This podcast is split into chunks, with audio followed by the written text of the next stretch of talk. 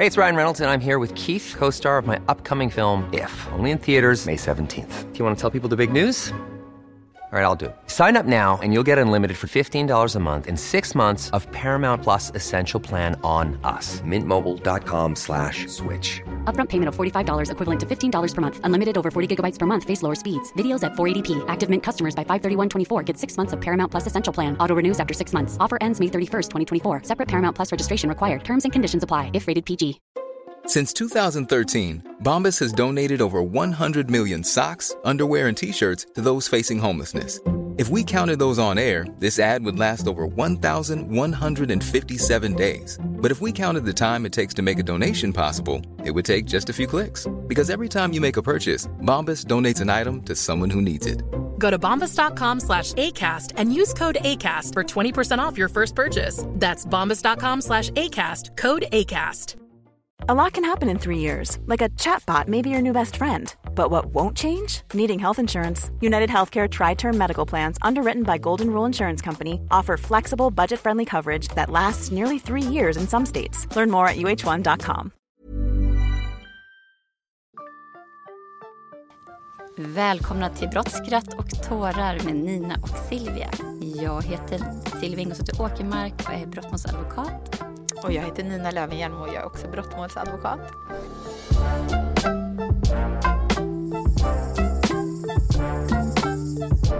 Hej Nina, vad kul att se dig. Ja, men detsamma. Hur, hur är det med dig? Jo men det är bara bra. Det har ju lagt sig lite alla saker som har hänt och så. Och lite, men det, det känns ändå nu tycker jag också att det är lite mer höst i luften. Och man... Skönt med den här härliga liksom frisk, krispiga Mm, mm.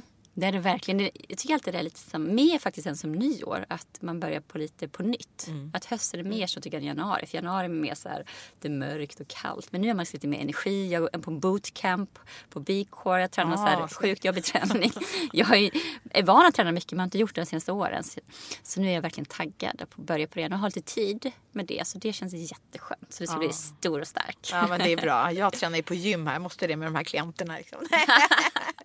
så man kan mäta sin Ja, styrka. ja, med- exakt. Så man känner sig trygg inne på häktena.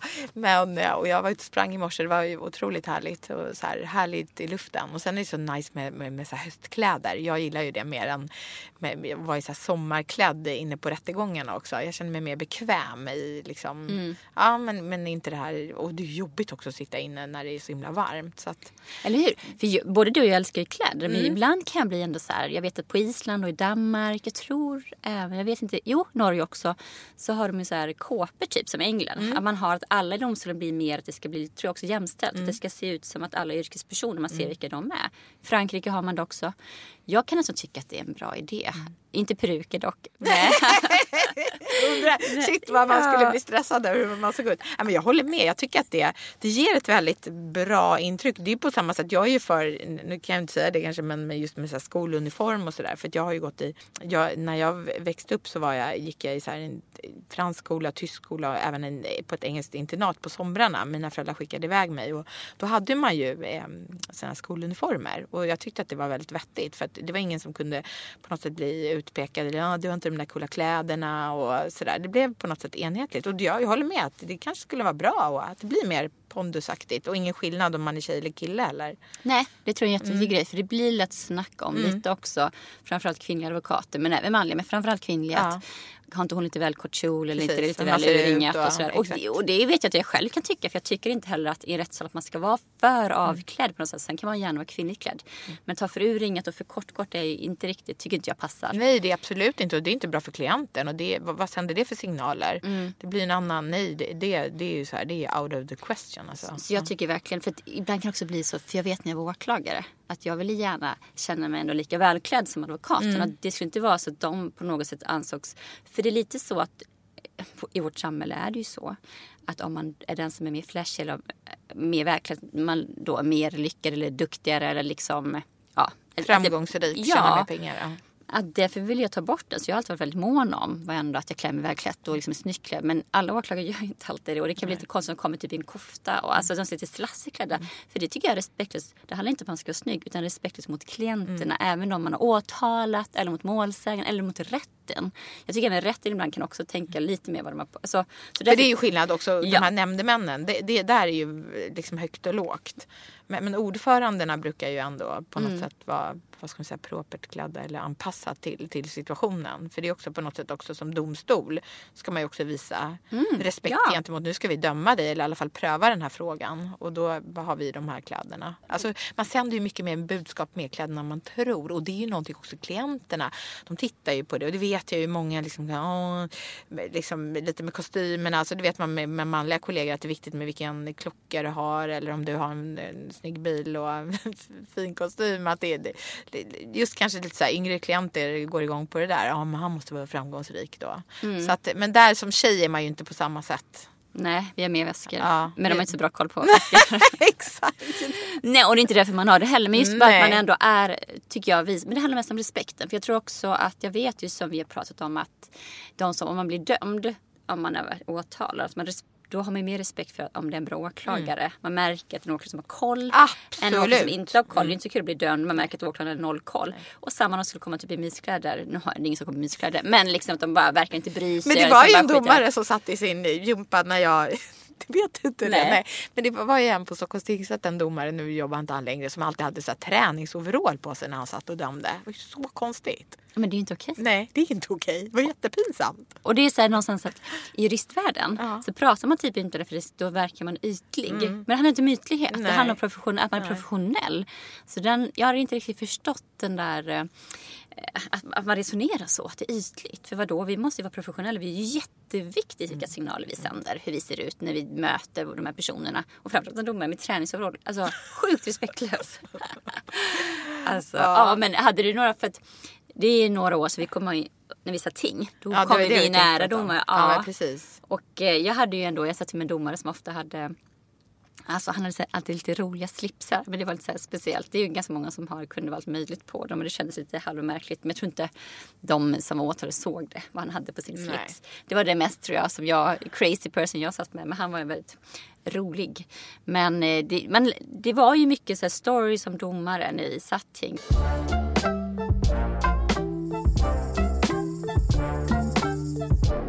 Var det vi tänkte prata om precis, det här sitta ting. Vad är det? Det har säkert en del av er hört. Ja men hon sitter ting, ja, men vad är det? Och det låter ju väldigt gammeldags. Det betyder alltså att man gör något som kallas notarietjänstgöring.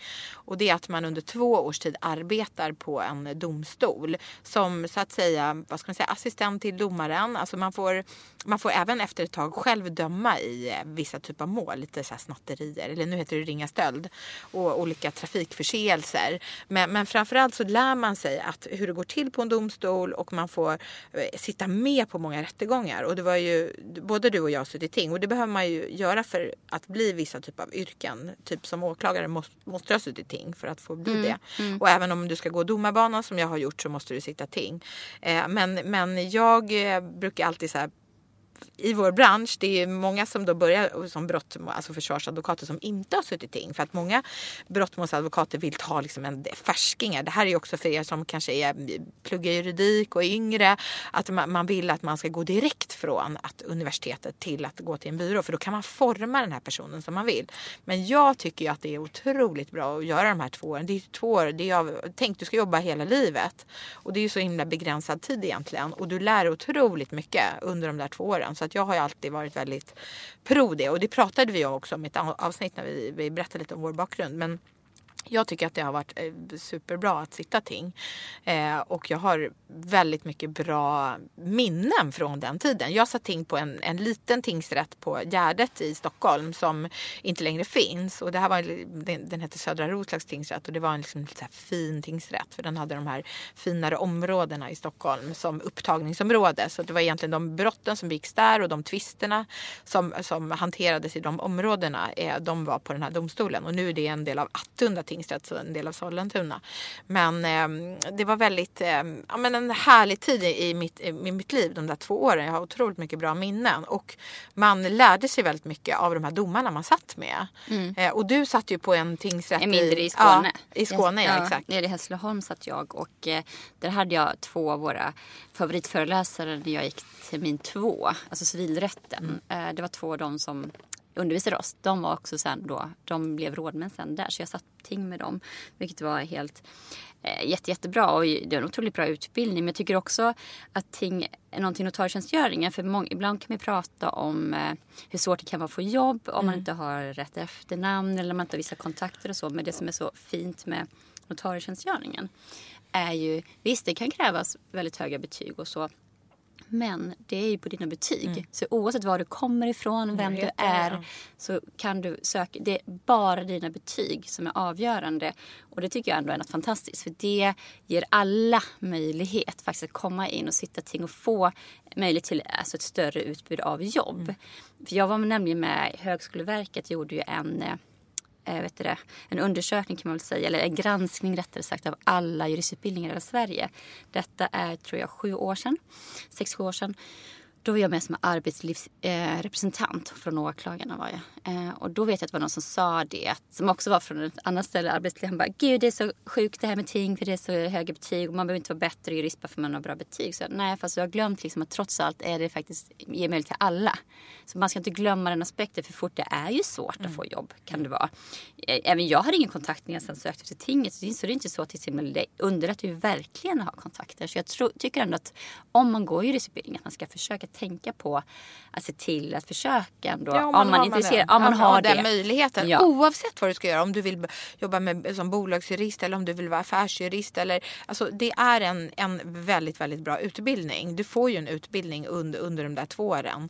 Så att det, det ska, man ska, jag håller med dig om att... Ja, och jag kan inte, eftersom jag också kommer från Ja, åklagarhållet, att ins- jag kan inte förstå att man kan jobba med brottmål Mm. och inte sitta i ting. För, det, det är, för du lär dig bevisvärdering, alltså du lär får dig... skriva domar, Ja. du lär dig liksom hante- att hantera olika processuella frågor, alltså vad som händer i rättegången. Och, och, och ska du sen arbeta som advokat och kommer in i rättssalen och så händer olika saker eh, och domaren ställer olika frågor. Och så kan, du, du, har du aldrig varit med om det här? Det är klart att du har en otrolig fördel av att du har suttit i ting. Du har suttit där bakom och du har varit med och lyssnat hur domaren dömer, hur, hur en överläggning går till, hur går det till där bakom, vilka kontakter har man med, med, med de här domstolshandläggarna, vad gör de, hur kontaktar de vittnen? Alltså det är så mycket. Liksom bara hur går en fikapaus till? Alltså allt är, det är liksom en helt annan, man har ju en bild av hur det går till och jag har ju också jobbat i domstol under flera år. Men, Ja, men okej, fikapausen. Ja, det är det alltså, som finns. my Jag ska god. inte- jag, Alltså. jag vill inte ens prata om det men det är Ja det var typ därför jag slutade. Nej jag skämtar. Ja, men alltså det är så vidrigt. Du måste berätta. Nej men det är så här, nu vet jag inte om det är på samma sätt men i alla fall när jag då gick domarbanan och jag, jag har jobbat på olika domstolar även i hovrätten och i Stockholms tingsrätt och då är det ju, det är som på något sätt att man ska fika. Det är liksom en del av, av arbetsdagen. Och då ska alla liksom sitta ner i då fikarummet tillsammans, även då alltså domarna. Och så finns det några som domstolshandläggare som tidigare hette domstolssekreterare. Och så är det notarierna och även de yngre domarna, de här fiskalerna. Och så ska man sitta där och prata. Och det är ju, alltså tanken är ju god. Alltså det är ju jättebra. Man behöver ju den här pausen och man behöver prata med varandra. Men det kan bli så stelt. Alltså det kunde jag uppleva många gånger. Att man bara, ah, men gud vad ska man prata om? Och många domare är ju lite mer introverta.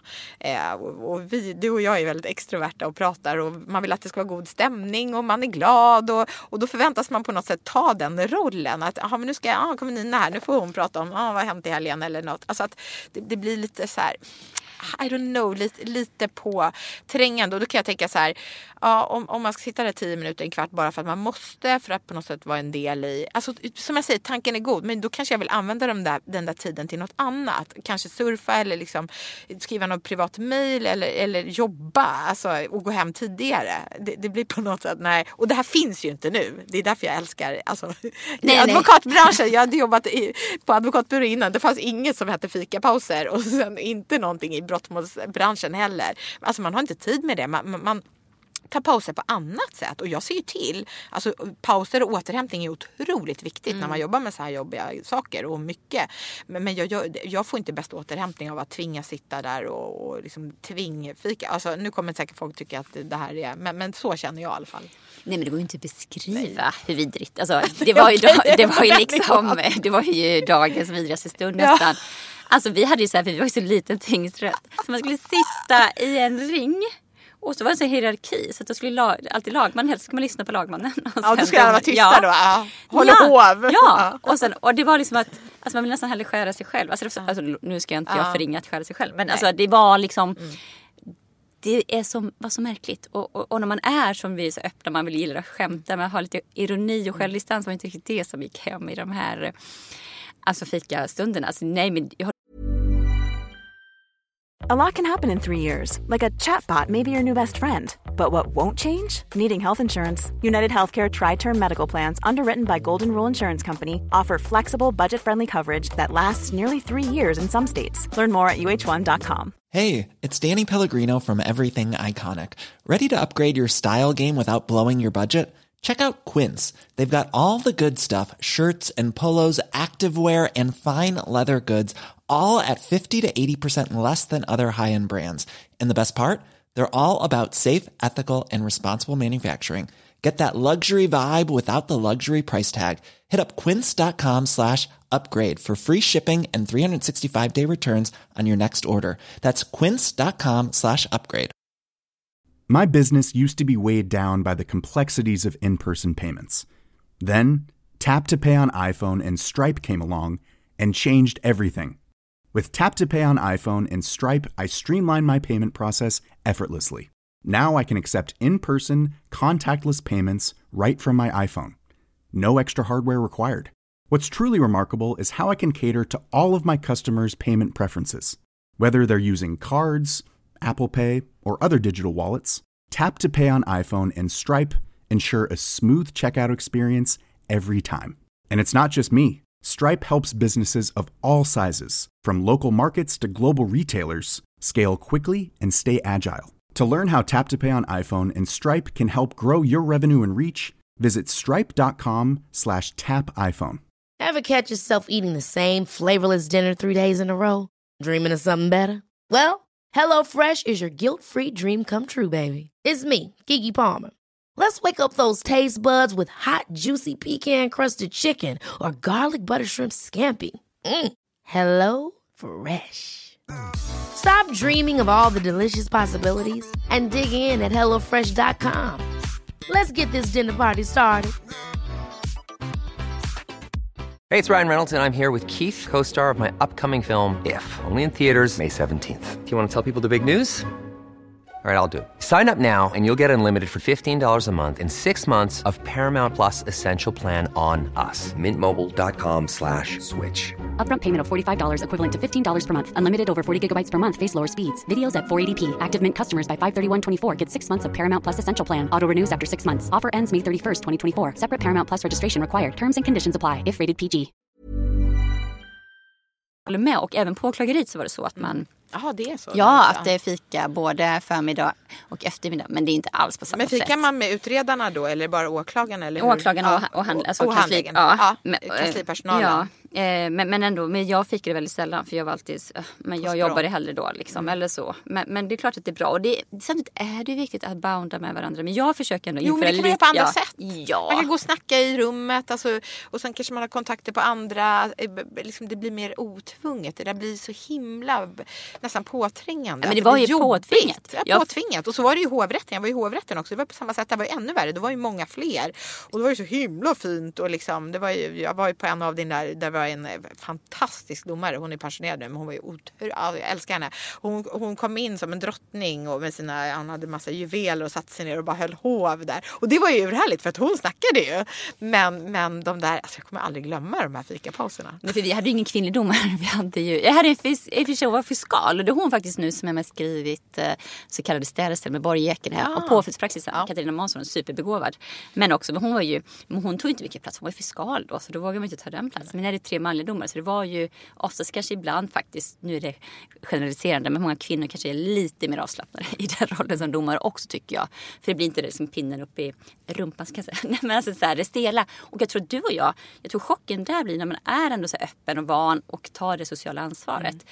När man känner sig helt, man inte kan läsa av alls koden och det bara är så superstelt. Att man, alltså man vantrivs ju då i den rollen. För det är inte alls det jag är van vid. Jag är van lite ändå vid att man kan ha lite mer skratt och bjuda på någonting och berätta vad man har gjort i helgen eller vad Precis, som utan helst. att vara oseriös. Det är ju det att man, Exakt. man, fram, man, man känner sig som att man inte passar in. Mm. Men, men nu vill ju vi ändå promota det här med att sitta ting. För Ja. då låter det här helt, helt hemskt. Men eh, det jag vill säga är att man har otroligt kul med sina notariekompisar. Alltså vi var ett gäng, vi var väl 12-14 notarier och flera av de här har jag fortfarande kontakt med. Alltså man blir ju väldigt nära vänner och man får ju, man är ju samma tid i livet, man är ungefär lika gammal och man kommer ju följas åt he hela, ja men resten av karriären. Så att på så sätt var det ju, det, det var, som jag sa, det var bland de roligaste åren. För att du får också så mycket andra och det är ju de man också umgås med.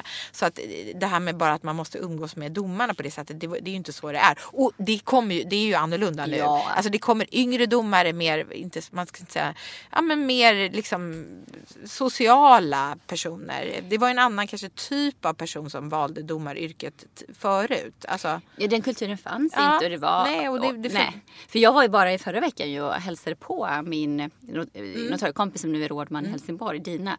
Och vi sa ju det, att bara tänk att vi fanns, att du fanns på den här lilla tingsrätten i Skåne. Att vi hittade varandra, att det var en diamant där. Alltså det, vi är supernära vänner Mm. och det, det är jag tacksam över. Allt har ju mening. Allt har mening för att eh, Ja, och jag, vad ska jag säga, med min, fast det som jag tror att jag också tagit med mig var ju att jag inte var så trygg. Eller jag hade mycket prestationsångest då och eh, det var ju också ganska manlig miljö. Så hur man, jag kände mig att jag inte heller, jag började tyda på mig själv i yrkesrollen som jurist. Det gick bra och jag tyckte det var jättekul att döma och skriva mycket domar och vi hade jättemycket eget ansvar för en sån liten tingsrätt. Så jag och Dina gjorde jättemycket själva. Vi var ju fler notarier men hon och jag var som kompisar. Men eh, jag tror att jag, där var det lite också för, för manligt för mig att man skulle låtsas vara mycket ibland bättre om man inte fick den feedbacken jag hade behövt. För att vara det här öppna, glada, då anses man lite oseriös. Vilket jag absolut, alltså jag är superseriös men jag tycker ändå om att vara lite öppen och glad. För jag är alltid positiv. jo men det är ju din personlighet Ja. också och det är viktigt att du får vara den du är i din yrkesroll. Så den då, där och där höll jag faktiskt, som jag berättat om tidigare, faktiskt eh, tänkte nästan då starta en butik och göra något helt annat. För jag kände att jag, det här är ju förstörande. För samtidigt hade jag jobbat, varit med i en showgrupp och dansat väldigt mycket och upplevde en helt annan värld där. En helt annan frihet. Det var, det man ville. För jag kände mig nog inte fri. Det var nog det det handlade mycket också om. Men eh, sen väl när jag hamnade på åklageriet eh, så kände jag mig mycket mer trygg och att jag hade hamnat rätt. Och där fick jag helt andra typer av chefer och liksom eh, verkligen kunde. Men prestationsångesten följde ju med trots allt. Eh, Och jag tror där kan du gå in för domare är mycket värre som gör betyg och så. Jag blev ändå till slut känna mig väldigt trygg i rollen som åklagare. Där var ju mer ångest än att fatta så viktiga beslut. Men jag var ändå eh, relativt trygg i där. Jag vet många som som kanske ska sluta som åklagare mådde väldigt dåligt över det här att fatta så alla beslut och vara så snabb hela tiden. Och det, det är beslut som är liksom enorm konsekvens Mm, för, för människor. Verkligen. Men, men mitt kom ju nu tillbaks den här vidriga prestationsångesten som jag hade framförallt också när jag pluggade. Mm. Att man helt tiden skulle skriva AB och liksom verkligen. Och det var ju såklart så att är en drivkraft. Det är därför man har lyckats också. Men kom tillbaks när jag bytte för att man då blev biträdande jurist Mm. och man liksom hamnade i en yrkesroll. Och återigen också igen i lite mer då manlig kontext och att man inte fick vara svag och inte fråga vissa saker. Att jag plötsligt började ifrågasätta mig själv på ett sätt jag inte gjort på många år. Det utvecklande, om man ska se det så. Mm. Att inte bli så här uppfylld av ett ego. För jag visste att jag var en väldigt duktig åklagare. Och att jag... Men du fick ju börja från scratch ja, egentligen. lite så. Samtidigt som man kan ju massa. Ja, jag, ja, jo, ja, men precis som du kan använda. Ja. Men det är ändå en annan typ av Mm. uppdrag. Och du vet just det här bara att fortfarande idag kan jag vakna av att men man ska överklaga något för man skickar in det sista dagen och man har varit försvarare. Att jag kan vakna, ja bara, har det kommit fram? Har det kommit fram? Har jag gjort något fel? Och så, för jag tar ju upp det med Mia då, Töblom som jag går och så jag bara, men, alltså jag står inte ut. Varför vaknar jag typ kallsvettig fortfarande 17 år senare? Jag vet att jag aldrig missat det. Peppar peppar, du ska inte säga så. Men hon bara, men det är bara din ambition. Du är ambitiös. Och För du liksom- går ju hos då Mia Ja, Törnblom. Törnblom. precis, Ja, som- självledarskap. ja. Det handlar om att leda mig själv. För Ja. jag, jag kände så här, jag orkar inte med min prestation. Jag vet att jag kan, att jag är duktig. Alltså jag, Men det förgör dig, Ja, alltså du- ja, ja. Mm. det tar för mycket tid. Det tar för mycket negativ energi att alltid vara så hård mot mig själv. Jag står inte ut, varför kan jag inte njuta mer av att det går bra? Men det är liksom hela tiden bara, det var dåligt. Alltså, jag kunde säga 99 bra saker och sen så en dålig sak. Då bara malde jag där. Bara, varför sa jag så? Varför sa jag så? Istället för bara allt som blev jättebra. Så att, men det har varit bland det bästa jag gjort. För jag har ändå jobbat jättemycket med mig själv tidigare. Men idag faktiskt så har jag nästan ingen, alltså jag har ju prestationsångest drivet men det är inte negativ prestationsångest har jag inte längre. Jag har verkligen lärt mig hantera det, att inse vad det är och att inte slösa energi på det.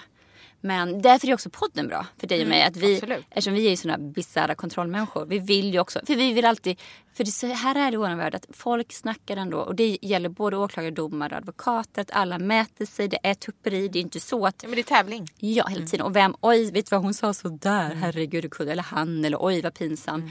Eller hon har fått det uppdraget och ja, men det, Och varför då? Men just också en podd kan man tänka, och vad Ja. tror de att de är? Kan de mer än någon annan? Eller oj, vad, vet du vad, de sa fel där. Och det har, har ju du och jag tänkt lite på. Bara, shit. Varför men, ska vi göra ja. det här egentligen? Vi kommer ändå få, ja men att det kommer kanske vara negativt för oss. Alltså att vi känner att det, det tar för mycket energi och vi har för Mm. höga prestationskrav. Men där, där har vi ju land, nu har vi ju gjort några avsnitt men vi har ju landat i att det ändå ger så mycket mer än att det tar. Ja. För vi utmanar ju varandra och vi utmanar ju allting genom att göra det här. Alltså, det är Mm. klart att det är en jätteutmaning. Men det är kul. Ja, och vi har fått jättemycket positiv Mm. eh, feedback och framförallt också från kollegor just som tror jag har kanske varit lite skeptiska men bara oj, ni... För jag tror också många glömmer ibland för fortfarande är du och jag så här, vi är väldigt öppna, vi kommer med vårt långa hår och liksom vi, tar, vi kan vara lite annorlunda ibland på Mm. vårt sätt att vara men vi är superseriösa, alltid superpålästa och att vi också har en erfarenhet som många i branschen inte har. Där har vi ju verkligen en Det är kunskap det vi många har en saknar. liten fördel. att verkligen. Vi, eftersom jag då har varit domare tidigare och du har varit åklagare så inte att de är lite rädda för oss men vi har ju ändå en annan erfarenhet och det, det, det är på något sätt det är väldigt skönt. Ja, och varför ska Ja. vi be om ursäkt för det? Nej, vi vill ju förmedla inte. det. Vi vill vi bara vill ju förmedla. lära, Ja.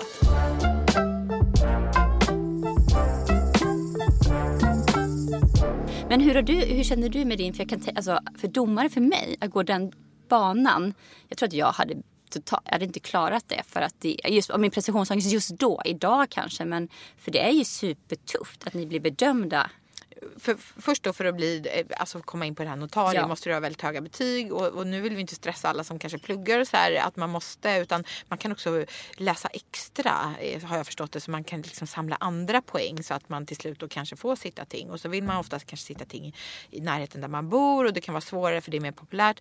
Men, men, men det stämmer, det är ju, men det var jag ju inne på i det här förra det avsnittet när vi pratade lite om vår bakgrund att jag har ju gått i tyska skolan som i Stockholm som är en väldigt hård skola så att jag har ju fått fått betyg från första klass. Så att för mig har det här varit helt eh, naturligt. Jag har liksom aldrig, det har inte varit något konstigt utan jag har alltid blivit bedömd och jag har alltid eh, mina föräldrar har egentligen inte krävt, eh, haft krav hemifrån utan det är väl mer att jag själv har haft det på mig själv. Att, och jag tyckte det har varit väldigt kul att gå i skolan. Jag gillar att lära mig grejer och är väldigt nyfiken och är intresserad av samhällsfrågor. Så att det här sen när jag då satt ting och fick betyg, man får ju så här vitsord heter det, och så får du, du får ju ja, 1 till 5. Alltså de bedömer, de bedömer ju ens noggrannhet, juridiska skicklighet och samarbetsförmåga. Alltså verkligen sådär. Och det gör de under hela domarbanan. Så att eh, även när du då är yngre domare och dömer ganska hårda straff alldeles själv så- är det ändå de äldre domarna de, de eh, kontrollerar och kollar ens domar och sådär. Så, och det är ju bra för man vill ju att det ska vara duktiga domare. Det är ju superviktigt, absolut. Men, men det är en konstig miljö på så sätt. Och och du blir ju bedömd hela vägen upp. Alltså även de nu som söker till Högsta domstolen. De har ju fått vitsord under hela deras karriär. Så det är så här 55-åriga liksom, jätteerfarna domare som då, ja då ska man titta på de här vitsorden. Vad har, vad har de tyckt? Men det är lite som i militära. Där är ju också att man hela tiden får bli bedömd. Och det är ju ett sätt att upprätthålla en, ändå standarden. Att man vill att de absolut duktigaste och bäst lämpade också ska bli chefer inom domstolsvärlden. Så att eh, det finns ju liksom en, men det är lite förlegat kanske på det sättet att du får de här betygen och det, det är liksom hur man skriver de här betygen också. Det är väldigt så underförstått om det är eh, vad heter det, synnerligen väl lämpad eller om det är mycket väl lämpad för domartjänstgöringen. Men eh, jag klarade det i alla fall. jag, jag Du gick har inte en kvalitetsstämpel. Men jag tyckte att det, det var så här naturligt. Okej, det är så här det är. Jag tycker det är jätteroligt att döma och jag tycker den här jag lär mig så mycket och det är spännande så att det på något sätt övervägde. Eh, och, och det man arbetar med nu, det du blir bedömd hela tiden på ett annat sätt. Alltså då blev jag bedömd i egenskap av åk, eller domare och just med, med de kvaliteterna, de juridiska. Men nu är det ju klienterna som också verkligen, alltså alla i rättssalen dömer ju. Alltså domarna har ju åsikter om det är en duktig försvarare eller en duktigt målsägande beträde. Åklagaren har ju också sin, så är det ju alltid. Men, men, men nu är det ju mycket klienten som ska vara nöjd med ens prestation. Så att det blir på något sätt ett annat, vad ska man säga, man, man, man har ett krav från, från, från ett annat håll. Eller man har krav från olika håll.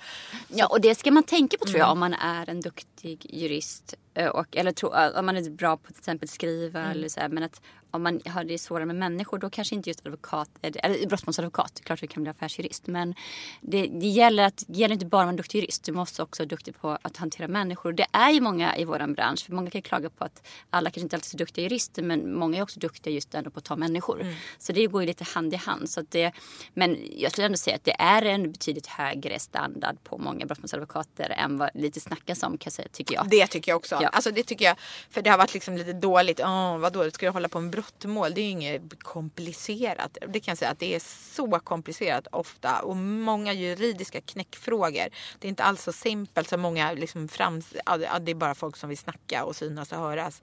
Utan det är liksom, och de absolut duktigaste försvarsadvokaterna eller brottmålsadvokaterna det är ju de som är riktigt, riktigt skarpa och duktiga. Alltså, Verkligen. Så att det, det, det, det måste vi få bort, den liksom stämpeln att det är Men där bidrar ju faktiskt du och jag till, nu vi ska slå oss för bröstet. Eh, Ja men faktiskt att vi bidrar till att man vågar byta, byta. från någonting Ja. som har högre status till att faktiskt jag skiter i det. Jag skiter, Statusen är faktiskt ganska, det är helt oviktigt. För varför ska du sitta någonstans om du till exempel trivs jättebra eller bara utveckla Mm. dig själv. Och varför ska det vara sämre att vara en brottmålsadvokat än dom eller åklagare? Det är helt befängt. Nej, men för det kunde ju jag höra från många. Ja, men, och till och med från min mamma. Ja, men varför, du, du är ju domare, varför ska du inte fortsätta vara domare? Alltså det är ju, slår ju högre på så att säga. Eller jag vet inte, varför ska du bli brottmålsadvokat? Utan, men det var ju någonting jag, jag kände i, mig- inne i mig själv. Att jag måste testa det där innan jag dör. Alltså annars kommer jag känna om 20 år, varför gjorde jag inte det där? Det där passar mig säkert mycket, mycket bättre. Och det visade sig att det gjorde det också. Du måste ju utgå från dig själv och inte tänka på vad andra tycker. Eh, Men jag måste ändå säga det att jag gick inte domarbanan för att någon annan tyckte det. Utan just då tyckte jag att det var väldigt, väldigt roligt. Så att, Ja, för du, Livet är ju långt och man kan ju testa på olika saker. Det vill vi också förmedla. Att våga göra andra saker. Om du känner här och nu, och det är ju många i vår ålder nu, vi i 40-årsåldern, att man kommer i en livskris här. Ja, jag har jobbat ett tag nu men är jag på rätt ställe? Alltså, vi har ju så många kompisar som plötsligt vill byta jobb eller bli hålla på med, med mindfulness eller liksom, ja, men inte vara på, gå till sin arbetsplats hela tiden. Så det handlar ju mycket om att, att våga. Mm. Våga göra det du verkligen... Och vad är problemet? Det är ju bara att sluta om det inte funkar. Exakt, och det, man får inte vara rädd. Och vadå man, det värsta som kan hända är kanske att man får ett nej eller man misslyckas. Men hur farligt är det? Alltså, jag tror att mycket av att människor mår ganska dåligt. Man pratar mycket om människor är deprimerade och mår Mm. dåligt i Sverige. är att folk vågar inte utmana sig själva. Och att det är att de hela tiden blir för Bekväma. Mm. trygga. Ja, bekväma. Men herregud, utmana dig själv. Du kan ju mycket mer än du tror. Men du, det var inne på med mindfulness är väldigt intressant. För jag är ju då även yogalärare. Men det mest mindfulla, det här kommer låta bisarrt i ögon. Äh, öron vet menar jag inte. jag. Ja. Det är, och det vet att du och jag båda delar den uppfattningen, är att vara, sitta i en förhandling. Ja. Och varför kommer vi berätta om mer i nästa avsnitt. ja, men det gör vi. Då kommer vi berätta. Det, handlar om att vara närvarande och hur viktigt det är för det mänskliga, ja det inre. Men- Verkligen. Så stay tuned. Tack och hej! Hej då!